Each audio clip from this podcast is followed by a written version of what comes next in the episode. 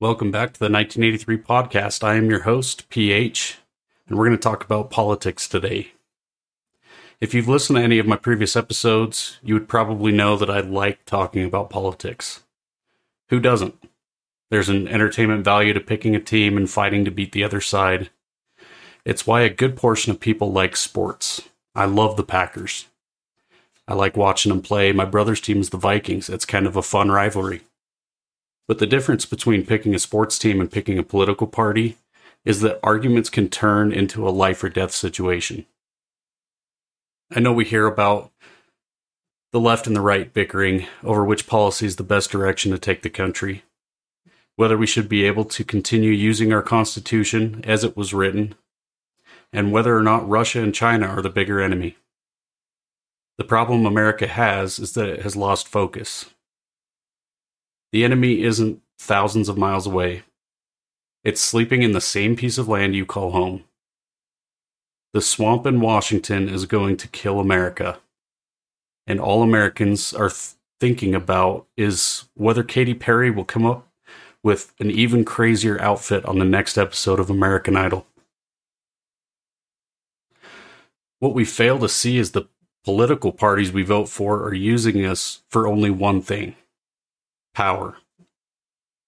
What think about it real hard. What would you do to be king or queen of the world? How much would you be willing to sacrifice to be the person in charge?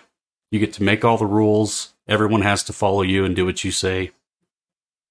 I know as kids, if you had younger siblings, that was something that you kind of strived for. They you got to boss them around because you were the oldest.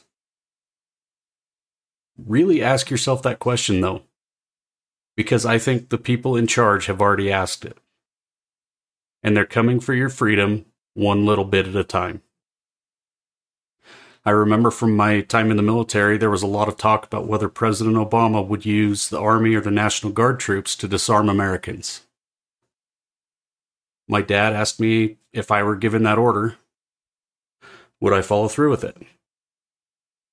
My answer was very simple I don't have to follow any unlawful orders. And I'd rather take a bullet or prison time before attacking the Constitution like that. I told him there are a lot of really good guys in the Army, and I doubt he'd come close to getting away with that.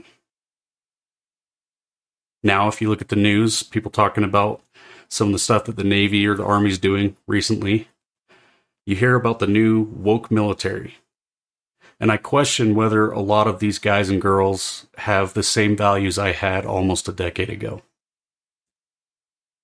If you feel disturbed by the fact that we had this conversation, meaning me and my dad, you probably should. It's sad that in this day and age we have to ask each other those questions. The leaders are grooming the armed forces to think a certain way in the name of protecting the opinions of only a few people. That's definitely not why I think the leaders are doing this, though. I worked in a psychological operations battalion. I saw some of the propaganda we were spreading around the world. Who's to say they wouldn't use that on all of us? If you were in charge and you had people that didn't align with your values and you had the opportunity to lie to them to try and move them over to your side, would you take advantage of that opportunity? They're also softening the police. Who's going to protect your local area if the police are aligned with the people who created the woke cancel culture? Literally, the people that are silencing other people, regardless of the First Amendment. They are weakening or destroying the shepherds among us so they can round up the sheep and make them do their bidding.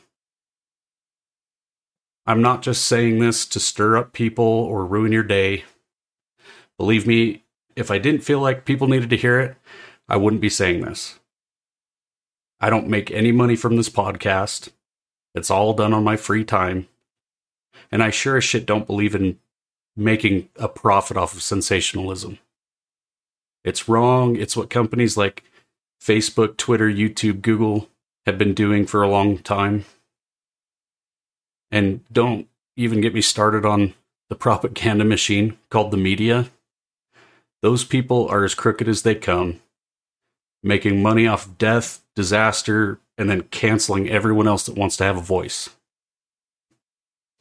My last point is a big one, and this is something that a lot of people may not agree with, but this is the only way I see us getting back to an America where everyone is together.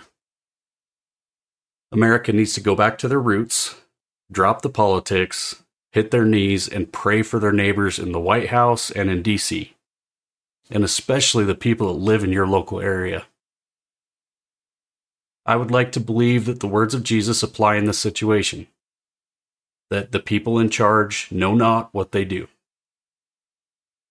The sad thing is, I doubt that's the case. I think they know exactly what they're doing, and they know that it makes money and it makes sure that they stay in power. And I don't think that we can give them the benefit of the doubt anymore. I think they've been pretty blatant in the last few years in the fact that they would take power over freedom. Get back to building up your communities. Remember to love each other. And most of all, remember that hate is what they want you to have. For evil to triumph, good men just need to do nothing. Thanks for listening in America. I pray that I'm wrong.